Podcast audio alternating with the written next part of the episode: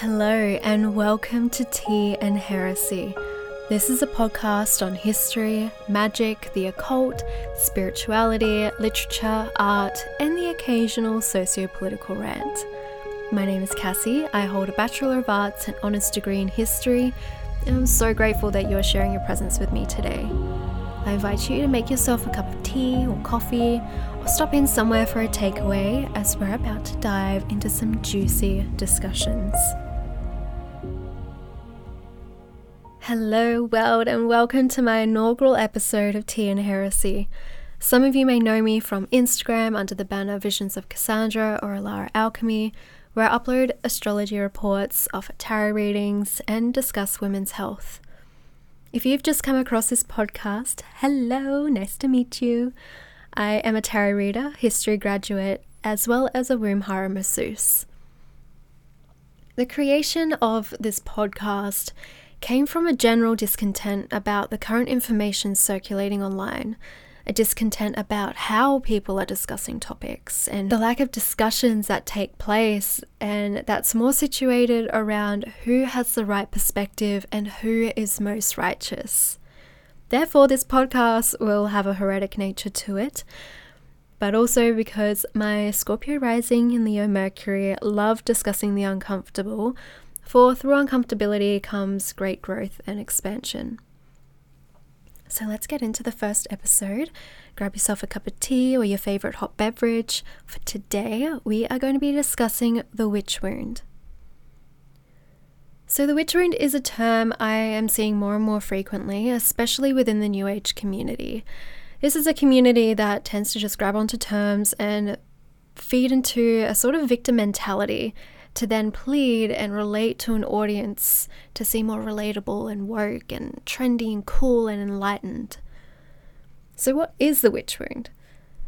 Some people online say that it is an imprint left on our soul after millennia of abuse and invalidation about women's, I'm going to highlight here, women's power that if you are a spiritual woman or a female healer, you may find it difficult to publicly express your opinions. And it's because of this wound. That if you have difficulty speaking your truth, it comes from this. If you have wealth issues, it comes from this. So I'm just going to unpack this during the podcast and hopefully shed some light and a different perspective on the matter of the witch wound and discuss the time period in which this witch wound is discussing. So, it is true that through centuries of psychic trauma and coming from the patriarchal systematic invalidation of feminine based gifts of intuition and emotional intelligence, that significant blocks and trauma have been stored within our cellular memory. But is it from the creation of the witch, or is it more so focused on the overarching theme of the patriarchy? This may end up being a two part series, or I may end up simply fleshing out this topic throughout the journey of this podcast because it is a very nuanced subject and there are many areas to look at, such as religion, spirituality, the ancient world, medieval and early modern understandings of the witch, gender, sexuality, power, control, as well as where in the world you're focusing your attention. So, firstly, I would like to posit to you, listener do you think it's a witch wound or a pagan wound? Meaning, is the fear coming from what we call the witch and the witch's identity, or because you're going against what you're conditioned to do, especially in a religious sense? So, those two words I just brought to your attention, witch and pagan, I feel need to be touched on a little bit more before I go any further. So, the term witch, many use this term to refer to cis women and cis women only. Many claim it to mean a witch as a powerful healer, when in fact the word itself is not only gender neutral but doesn't really have any roots in healing. Etymologically speaking, the word witch comes from the Old English word wicca in the masculine and wicce in the feminine. So, wicce meant female magician and sorceress, then later was used to refer to a woman supposed to have dealings with the devil or evil spirits, and to be able by their cooperation to perform supernatural acts. And then in the Wicca, masculine form meant sorcerer, wizard, and a man who practiced witchcraft or magic. But often during the time that we're looking at, some were referred to as witches. I think that came a little bit later on. Majority of the sources we have witches in quotes, uh, and those accused of witchcraft were referred to as maleficius, to mean witch, which comes from the Malleus Maleficarum predominantly, which is a text that we will discuss shortly. So many accounts say that witches perform supernatural acts. We saw this in the uh, description just before. This is also something I think needs to just briefly be looked at. So, during the Middle Ages, energies were split into three categories you get natural, preternatural, and supernatural. Thomas Aquinas argued that supernatural acts consisted in God's unmediated actions. The natural is what happens almost all of the time, and then the preternatural, just in between those two words, is what happens rarely, but nonetheless the agency of created beings. So, in a modern sense, we would probably place neo witchcraft within the preternatural in between supernatural and natural. Whereas back then, with the political and religious agendas of the time, as well as the lack of particular medical knowledge, witchcraft was placed into supernatural. Therefore, by doing so, is challenging the doings of God due to their association with the devil. Then we have the word pagan, which comes from Latin paganus, meaning of or pertaining to the countryside, rural, and rustic. Later in the 4th century CE, it began to be used by early Christians, for people of the Roman Empire who practice other traditions other than Christianity, predominantly polytheistic traditions, so those that believed in multiple gods. So, with clarity, let's dive deeper into the episode. So, from what I've heard and seen, the Witch Wound discusses abundance. Many New Age spiritualists say that it's from the Witch Wound that we find it difficult to profit from our gifts and to receive money which isn't acknowledging the fact that many of us have a long history of poverty. I know myself, there is no aristocracy in my lineage, unfortunately. We're just all poor peasants. Also, that wealth mindset doesn't really come from the witch hunts, but the years of which women weren't in the traditional workforce. Secondly, they say that the witch wound, uh, if you have a witch wound, it's the fear of speaking your truth, which I'm gonna say is more so paganistic in nature and heretic in nature, meaning that speaking out against church's politics or speaking out the norm is quite heretical and is pagan. Because many of us didn't have a voice in what was actually going on during the time, and if we did, we would be killed for heresy and treason, which is what we're going to be discussing in this episode. Another theme of the witch wound that I've seen is if you have spiritual gifts but are not comfortable with sharing it with the world. This I understand many might believe it comes from this time, but I also think again it's to do with Christianity and the syncretization many pagan traditions had to go through in order to not be slaughtered, because many people were slaughtered for being pagan. The Inquisition is a prime prime example of this. But also, I think it comes down to safety. If we feel like we're going against the grain, going against society, going against our family, it is a literal DNA sympathetic response bred out of safety to not go against this. Because if we did all those things, we fear the possibility of being kicked out of the village, kicked out of society, ostracized, abandoned. Do you feel in your body that it's a fear of being hung or a fear of being abandoned? We have a long history, a much longer history than the 300 years or so of the witch hunts that affected England, Scotland, France, Germany, Russia, the Americas, and some African places. Is it a witch wound or a wound of heresy? Hence the name of this podcast because I think we need more heresy. We need more people speaking out and we need more people speaking out and challenging mainstream concepts. I think the only part of the witch wound that I think has any sort of merit to be referenced of this time is in regards to sexuality.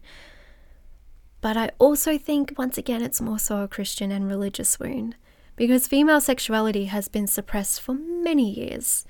And during the witch hunts, predominantly in England and Europe, as opposed to Russia, women were seen as having dealings with the devil and sex with the devil, and that their sexual desires were a sign that they had dealings with the devil.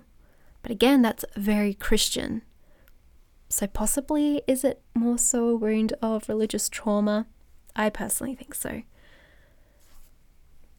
So, I also would like to dedicate this podcast in the memory of 110,000 people that were tried for witchcraft during the 13 to 1700s and the 40 to 60,000 who were executed during this time. So, with all that in mind, let's get down to the nitty gritty. So, we have the identity of the witch. So, where does this come from? I think some of you might have an idea of a witch in your head already. Some possibly going to the Wicked Witch of the West and Glinda the Good Witch. But what if I told you that the distinction within witchcraft between good and bad is very neo pagan? Which is fine, as long as you know this before referencing historical events that there was no such thing as a good witch, that those that we think of good witches were regarded as healers and cunning folk, but they were never referred to as being a witch until harm was inflicted. The process, as well, of identifying a witch began with suspicions and rumours, accusations then followed, which often escalated to convictions and executions, and that those that did confess did so under extreme methods of torture. One of many, many examples is that of Johannes Junius, um, who was born in 1573 and died in 1628, where he was told to confess, no matter if it was true or not, make something up so you can be set free. This is a very, very common thing that happened, and many of our ideas of what witches did was bred out of these make believe tellings of convictions. So the number of real witches is not really known. So, in the podcast, I'm going to discuss further the witch hunts, devil worshipping, as well as the socio political and religious factors that were at play, in hopes of presenting a more grounded view of the witch wound and what that actually entails. So, listener, I hope you have your cup of tea filled because we're going to dive deeper and deeper and deeper into the world of witchcraft. So, I just want to debunk a couple of things once again. This way, we can discuss the nuance with a more balanced perspective. I feel the only person people really reference or that inspire their ideas of witchcraft is Joan of Arc. She was a French teenager who had a vision, led an army against the English, and was in turn burnt for witchcraft and heresy. This was bred out of the English's disbelief that a teenage girl could do such a thing, and honestly, rightly so. Especially when she was a peasant, not only a teenager, but she was a peasant that then became one of the most important generals of the time. And then the years after Joan's execution in 1431, Europe faced many social, economic, and political upheavals from the Reformation, Counter Reformation, the revolutions in both economy and agriculture. So, who better to blame for all of this than the witch? Some say that it was also Charlemagne in the 8th century who really created the, the idea of the witch as this figure of the other to unify his divided kingdoms, create an enemy of the country to unify the divided kingdoms. Very similar to today as well, isn't it? But before this, we also see in the 5th century Thomas, uh, sorry, Saint Augustine of Hippo claiming that pagan magic was created by the devil, whilst in the 8th century Saint Boniface declared that merely believing in the existence of witches was unchristian. This dividing thought continues throughout the witch hunts in the 13 1700s and it doesn't get any clearer there's constant perspective shifts and differing ideas that's why I don't think you can have such a clear, direct reference of this is where this comes from because it's so multifaceted. Because we can see that also across time that there has been fears to do with magic, especially when Christianity came into the picture. And we can see that currently with Pastor Greg Locke, um, which I'm going to leave that up to you to look into, but it is a little bit concerning. But as well as this, we see laws of witchcraft change between the 8th century and 17th century. Some saying that the mere practice of magic is punishable by death, others that say not until it inflicts harm should it be punished by death. Basically implying do whatever ritual you want as long as it's not with the devil or doing harm. Charlemagne, uh, who was a king of Franks and a Holy Roman Emperor that I mentioned before, decreed that burning witches was a pagan custom and would therefore be punishable by death.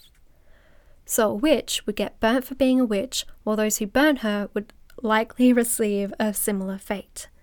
And I would also like to mention just here that I think the burning times, that uh, term that was created by Gerald Gardner, the creator of Wicca, should not be used for this time. Get it out of your head because the most common form of execution was hanging. Admittedly, burning was important in many of witchcraft cases, since to further protect against any malevolence from the dead witch, authorities often burned the remains afterwards. And just trigger warning if you have a sensitive stomach. Other popular forms of execa- execution for witches included beheading, drowning, and breaking on the wheel. Witches were rarely buried alive or boiled alive, impaled, sawed in two, flayed, drawn and quartered, or disemboweled as many other contemporary criminals were.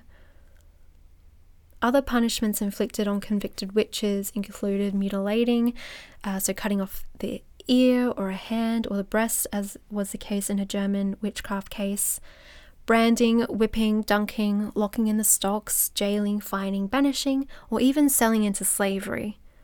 But all of this doesn't have the same kick to it as the image of a witch being burnt alive at the stake, does it? Many also didn't actually believe in magic and thought it was a load of shit that was created by con artists and fraudsters.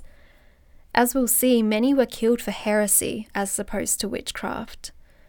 The Spanish Inquisition is a pretty good example of this um, because they persecuted those that were perceived as heretics by the Catholic Church but witchcraft was still largely regarded as a superstition, and so wasn't really pursued by officials except in rare cases. So, throughout the entire Inquisition, only two people were killed for being witches. The total number of those that were tried for witchcraft in England as well was no more than 2,000, with many judges and jurymen being highly skeptical about the existence of powers as it was. We can also see as well that many of those accusing people of witchcraft were women against women. And we can theorize with the example of the Salem trials that this was the case possibly due to the power that women started to feel. In a legal sense, their word was starting to be taken seriously, and possibly they were getting drunk on the power. But again, we can only theorize. And so the identity of a witch, how would you identify a witch? This comes heavily from the Malleus Maleficarum by Heinrich Kramer and Jacob Sprenger in 1487. So during this time, think back to it, right? The trials have been going on for over 100 years. The plague is still prevalent. People are losing their faith in Christianity and God and Catholicism due to the incredible amounts of terror that was present as well as this, the economy is in severe hardship. This in itself, I think, should be able to show you that people were needing answers. They were lost, and psychologically speaking, as humans, we often need a reason for something to be occurring. And the Malleus Maleficarum served as such a great guidebook for inquisitors, for the church, and for people to point fingers. The Malleus Maleficarum, or the witch's hammer, it was designed to aid in the identification, the prosecution, and dispatching of witches. It owed its authority and pride and place over other contemporary works for several features. One was its scholastic rep- uh, reputation by its authors. The second was the inclusion of the papal bull, the Summis Desiderantes Affectibus of 1484, which effectively silenced all opposition to the witch hunts. And the third was the sheer amount of detail which it provided. Oh my goodness. the main description that we get from it uh, that ties everything kind of in together is that witches were consorts of the devil. So, the run of the mill Elizabethan, Elizabethan prosecutor for witchcraft in the 16th century was more so concerned with maleficium, which was an act of witchcraft performed with the intention of causing damage or injury, the resultant harm. And the idea that the witch might renounce God and depend on the devil was very, very prevalent. However, the idea of people having direct contact with Satan or the devil was not emphasized. Before the 1600s, there is no real record of a trial being based on an oral contract with the devil, and it wasn't until 1640 with the investigations by the notorious witch hunter Matthew Hopkins, who, look, he doesn't deserve his own episode, but I'll probably do one if you're interested, um, was there sworn evidence testifying to a written covenant. And so the kind of witchcraft that was focused on during this time was less on healing, as many new New Age folks say, and more on maleficium, harmful magic. A witch was a person who could mysteriously injure other people. They could cause physical injuries, death, harm cattle by direct or indirect forces such as nature. These were the main concerns in England, whereas on the continent it was more so focused on weather and the interfering with sexual relations between people. The ways of influence of a witch over other people, as described in the Malleus Maleficarum, was through eye gazes, if they touched their victim or pronounced a curse, rather than the actual making of physical things, such as wax figures with pins sticking out of them or writing the name on a piece of paper and burying it. So you can see that it was predominantly based on gossip. You can say someone said something to you or they, they uttered a curse under their breath without there being any proof. Whereas we have very little evidence of someone accusing someone over, over actual witchcraft remnants, but we do have them, but they do kind of make up a small proportion of the evidence that we do have. And I just want to note here as well that my Patreon that is now live, I'm going to be supplying a lot of information. Um, backing up this podcast, a lot of the information from when I was studying this at university, some other references to look at, and some of these case studies as well. So now we start to look at what people kind of refer to as the good witches, right? So these are the wise women that people refer to, and they're the ones that helped clients triumph over law or love or even cure diseases by transferring it from someone else or transferring it to someone else, right? Um, but then they start to begin to be regarded as bad witches because they were transferring it to someone else and thus inflicting maleficium. So you can see that they were referred to as a good witch by one person and then a bad witch by someone else. But in simple terms, the cunning folk and the maleficent witches, they were two separate entities, but they did overlap on occasion. There's even examples uh, of village wizards who and charmers who found themselves accused of maleficent or as maleficent wizards. I love that, maleficent wizards. uh, Reginald Scot, even in 1584, he states that it is indifferent to say in the English tongue, she is a witch or she is a wise woman. So I think in modern day and age, there really does need to be a clear distinction between these two words and stop falling into the pitfall of referencing both entities as a witch because as we're seeing and as we're going to further discuss a witch was someone that performed maleficium that was the creation of the entity of the witch someone that was a make believe figure in history that worshipped the devil whereas a wise woman that we now regard as being a witch was a healer. They were the ones that made up the remedies. They were the midwives. They were those that seek to help people. So just that clear distinction, I, I truly feel needs to be more emphasized in this day and age. So, one of the groups that I just mentioned, midwives, we're going to look at now. So, Many modern folk refer to those with the witch wound um, are midwives, or those that were, they kind of pull like the poor me, or not necessarily, yeah, kind of the poor me, um, to back it up. Of they were those in the past, they were witches, were the misunderstood groups, they were the healers, they were the women that really had their true power. They were midwives, they helped birth humans into the world, and they pull this narrative again with very limited factual backing. So, the midwives back in this time, again, there's there's a little bit of a dichotomy there. So, they did, or their status as being a, I guess, midwife with integrity and a, and a holy midwife depended on whether or not the baby survived. So, the midwives and the laying maids, you would think, right, they would be the most easiest people to accuse because they were the ones present at birth and at the early stages of the baby's life, right? And childbirth back then was the leading cause in women's death, and that's been the case across time. Not to mention that the infancy survival rate back in this time was extremely low.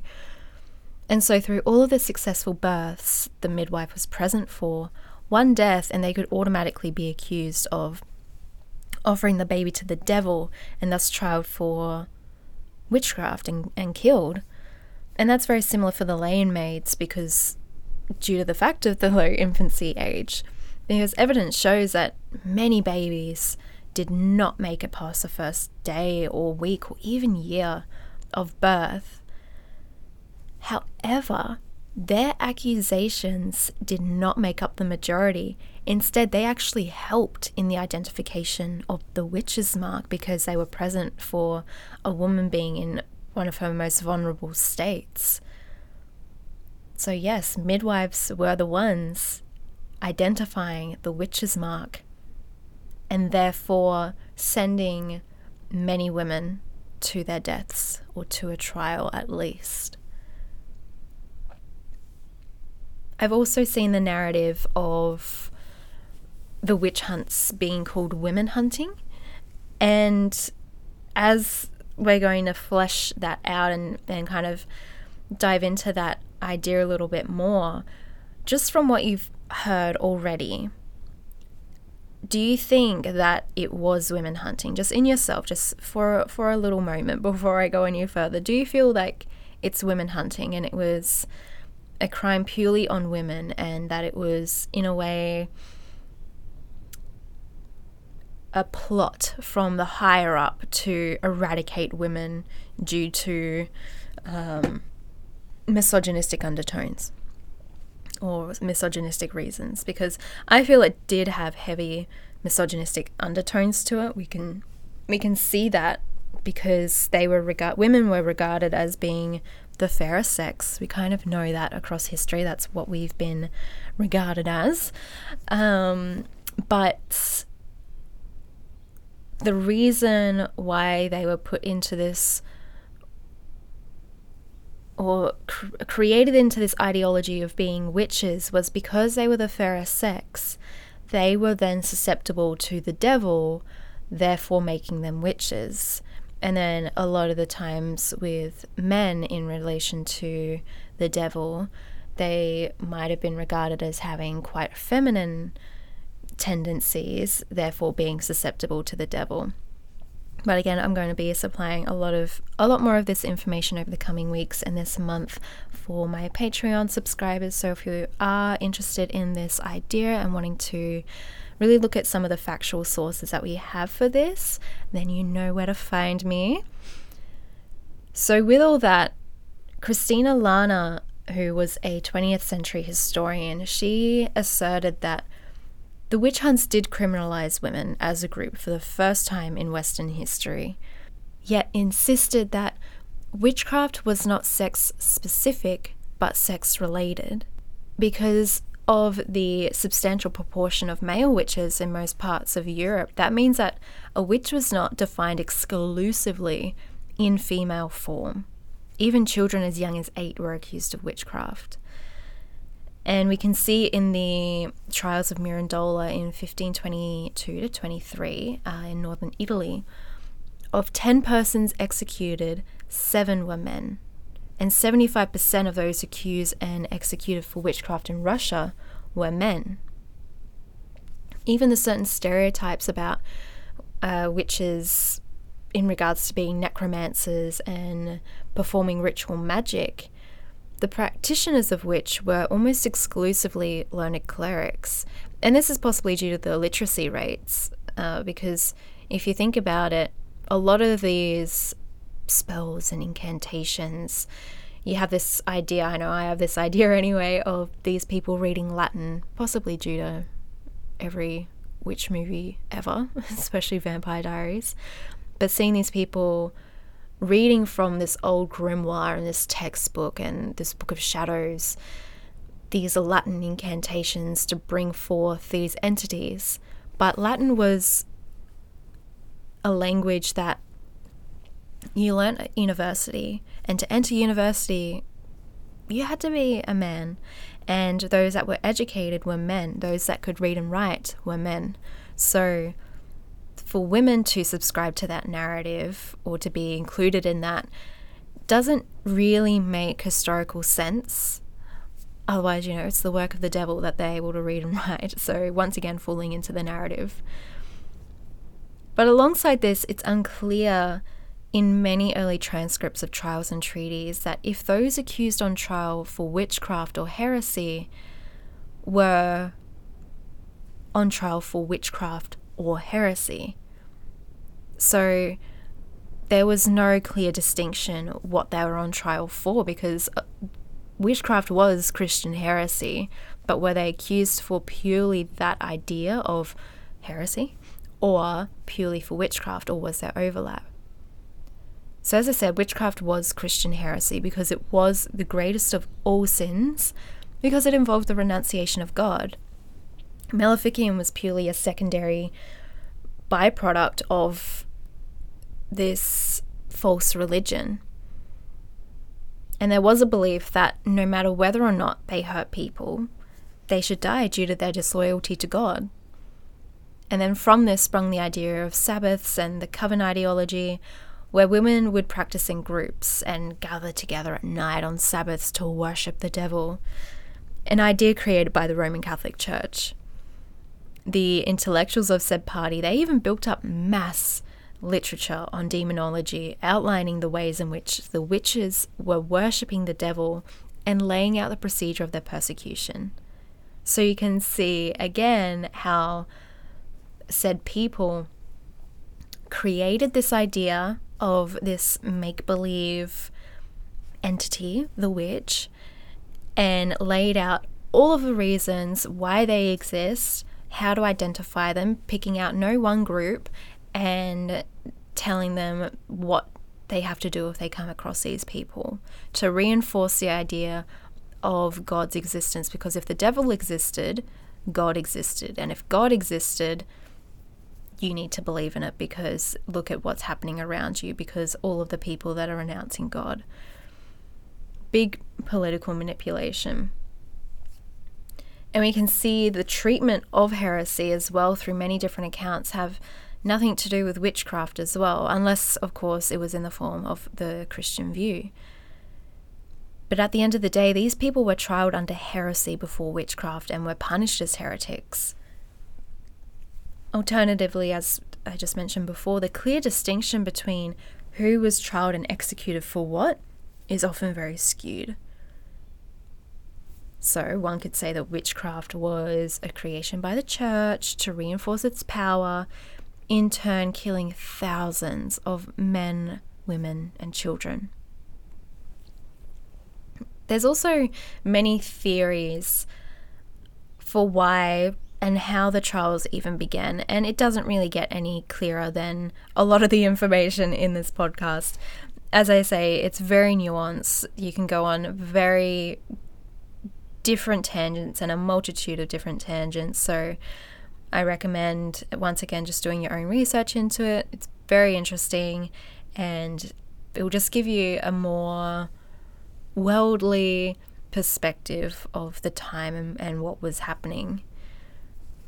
However, I do feel personally that it was an accumulation of many different socio political factors because what keeps coming up is religion and power through all of those different factors. Those two keep coming up as the main figures that really drew this together. So the th- church was threatened by Manichaeism, Catharism, Lutheranism, Protestantism, all of the isms, as well as Quakers. So the Quakers, just as a little example, played a large role in the Salem trials in the 1600s. And I just want to posit here not to expect much on the Salem trials because they're really boring. They're really not interesting. Um, they've been so over dramatized and like over consumed in Hollywood. Like it's so fucking boring. Like there's so many more interesting topics in Europe, England, and Scotland that I'm going to look at more. Like they're so gruesome and fascinating. So, yes, just don't expect much from the Salem trials. But Quakerism, we're going to go back to that.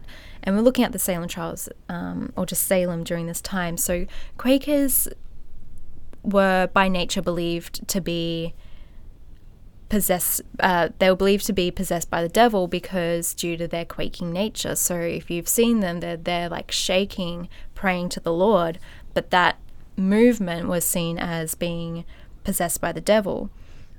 And that leads into today when we see people who believe in woo woo type things. Often they're referred to as quacks. And so that comes from this time period and this ideology of Quakers. And so the threat that the Catholic Church was feeling was their high potential of losing their power. And so they had to make their authority known. They had to make people believe again. And what better way to make people believe again than reinforce this idea of evil and evil being linked with the devil? evil being linked to anything the church and society didn't like. Is that ringing true for what you're seeing today? And yes, the hypocrisy is very prevalent still, because alongside supposed conjurings of the devil, offering babies to the devil, harming others, we see people performing rituals and harming others in the name of God, yet they're not accused for being maleficent. You could tell from many accounts that acts weren't necessarily considered witchcraft if you involve God to do a malefic act or to practice magic, but it was if you were believed to have been calling upon the devil. Again, nuance. Some did, many religious people were killed, some people would be proven guilty, but also sometimes were able to escape persecution because they made up the excuse that who they thought was God was actually it's actually the devil. My gosh, he tricked me again. My bad. And they were sent free. That's why I don't believe that you can make one statement about the modern witch wound coming from this time with a clear distinction because there are so many facets to it that I'm sure you've already been able to tell in this podcast. And so you can't really have a blanket statement made about this time. And so I'm going to use the example of John Dee here as to further show this hypocrisy because he was someone that practiced proper, proper magic during the height of these trials. So Dee was lived and practiced during the time of the reign of Queen Elizabeth I. He was her court magician and court astrologer and is known for his communications with angels in the means of trance and scrying. He had a companion, Edward Kelley, who was a self appointed spirit medium, and they both formed Enochian magic, which is calling upon and working with angels. So you can call upon angels because that's, you know, godly, but the moment you call upon, you know, the Leviathan or the Sargo, then that's that's that. You're, you're deemed as a witch. In saying so, they were deemed as charlatans and did hold social controversy during the time. Yet Dee died a natural death at 81, and Kelley died whilst escaping imprisonment, which had nothing to do with witchcraft. So, how come, if there was such a deep fear of magic like we're led to believe, were people like Dee and Kelley hired by monarchs? Why did people consult them? Why weren't many apothecaries killed? It comes down to perspective and bias. It depends on the politics, the religions of the area, the social status, what sickness was going around. If you could think of an excuse to help you escape conviction. It depends on what side of the scale you're on, on as well. And so you can see the act of even exorcism, right? Like that's a magical ritual in itself. You have holy water, the crucifix, herbs, you're chanting. Yet many priests performed these and weren't thrown in the stocks. John Dee, he used astrology, which we kind of class in the modern sense as being a form of witchcraft, as a ways of diagnosing a witch and many people, like Simon Forman, used astrology to diagnose sickness. Yet they weren't trialed for witchcraft for doing so. Christopher Hall in 1654, he went and consulted Dee on behalf of his wife who was experiencing breast cancer. And so Dee pulled up an astrological chart and through such declared that the cause of the disease was one of the three witches in her village of Hillington. So you can see once again, it's not the act, but how you did the act, who you did the act for, and the result of the act. Mathematics, that was linked with witchcraft. The sciences were linked with witchcraft. Edwardian reformers burnt mathematical manuscripts at Oxford out of fear that they were conjuring books. Yet you don't hear academics in the field speaking of the witch wound. Really, it's just New Age feminists that are trying to reshape a traumatic time in history to promote their spiritual coaching business and only doing a five minute Google search on the time period. It requires a lot more time and effort into researching this period and the events that took place. So, this idea that witchcraft was linked with the devil, you can see that it's heavily rooted in that idea. It's only in the modern sense that we've reclaimed the word and made it to mean someone who worships nature, the elements, possibly they're polytheistic and worshipper of the old gods. Maybe they're herbalists, they're healers, light beings, occultists, etc. Very Wiccan, very Gerald Gardner esque. Many of whom do not work with any sort of devil figure. I feel like you shouldn't call yourself a witch unless you know the witch's history. Know what you're claiming. There are many other terms out there that are not cool or mainstream, yet are far more appropriate. Many just join the witchcraft space as well for the aesthetic, or to claim the witch wound for some sort of self victimization. We are the granddaughters of the witches you couldn't burn, stated Tish Thawer. Granddaughters, you say? That that's a very interesting perception of time. Also, statistically speaking, we are more so the ancestors of those who condemned thousands to their deaths.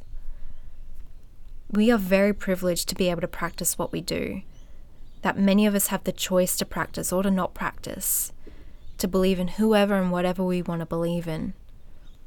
there is still a huge wound within the actual neo witchcraft space around occultists and those who work with the, the devil figures or the Abrahamic depiction of Lucifer or Satan. If you want a hot take, all of witchcraft and neo witchcraft is satanic. I agree with the old concept of the witch, but not in the way that you may think. Satan is a title meaning the adversary. The practice of witchcraft is opposing many Christian ideologies and mainstream ideas. However, the adversary is not bad, depending obviously on what side you're on and what perspective you're coming from. But objectively, it's not bad. Satan and the devil are not evil. Once you step outside of the Christian and Abrahamic framework, I feel you're able to see this more clear, more clearly. Therefore, it is satanic. Anything that you do that opposes an authoritarian framework could be viewed as satanic. But remember that it's not all evil. All in all, the witch hunts came down to bias. One who would use a method to heal, if it didn't work, could possibly be held in the light of the witch's persecution. One may say that they were acting from the devil, others say God. They could be doing the same thing, yet those that called upon the devil were persecuted. Many of those killed were killed on the ideology of association with the devil. It was based on gossip and the skill in which the Malleus Maleficarum was written. It was not only religiously driven, but also political. It had nothing to do with the true, proper suppression of women in the essence of the suppression of women and their power and intuition, but due to the perspective of women being the fairer sex and thus more susceptible to the devil. That's why they were targeted most. Western witches were not members of an ancient pagan religion. They were not healers, nor were they midwives. Not all people accused were women. Witches were not a persecuted minority because they did not exist. Pagans existed, magic existed, but not all pagans were persecuted. Not all magicians were persecuted.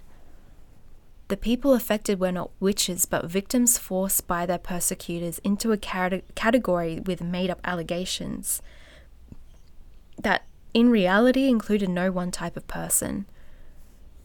The witch hunts were not a conspiracy by males or priests, judges, doctors, or inquisitors against an old religion or any other real group. You can claim the word, but know its history. Know what you're referencing. Look further than Gerald Gardner. Look further than WitchTok. Also, wealth culture has nothing to do with the witch wound and everything to do with ancestral poverty and women still being new to the workforce as a whole. The witch wound is present, but not in the way you may think either. It's present in the sense of conviction before trial, cancel culture, basing facts off of, off of gossip and rumours, it's present in the sense of political manipulation, in religious trauma. It was present in the sense that due to ancestral poverty, many of our ancestors' voices did not matter or were even heard or had the means to be heard without it resulting in treason or heresy. Listener, I hope you have found some sort of nugget of wisdom within this first episode of Tea and Heresy. I ask you to be curious, to notice patterns in how people online are behaving and that of those from the past, to recognize your cognitive dissonance, your privilege, and do your own research. It's okay to have a different belief to that of mainstream. It's okay to have an opinion.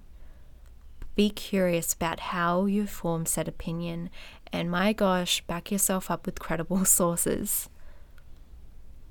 I'm so grateful that you've chosen to spend the past however long with me from wherever you are in the world, and I look forward to your presence in the next episode.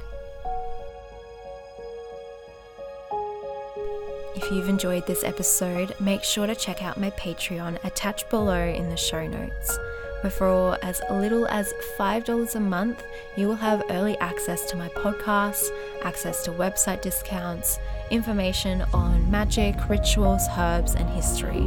I'll see you all in the next episode of Tea and Heresy. Blessed be.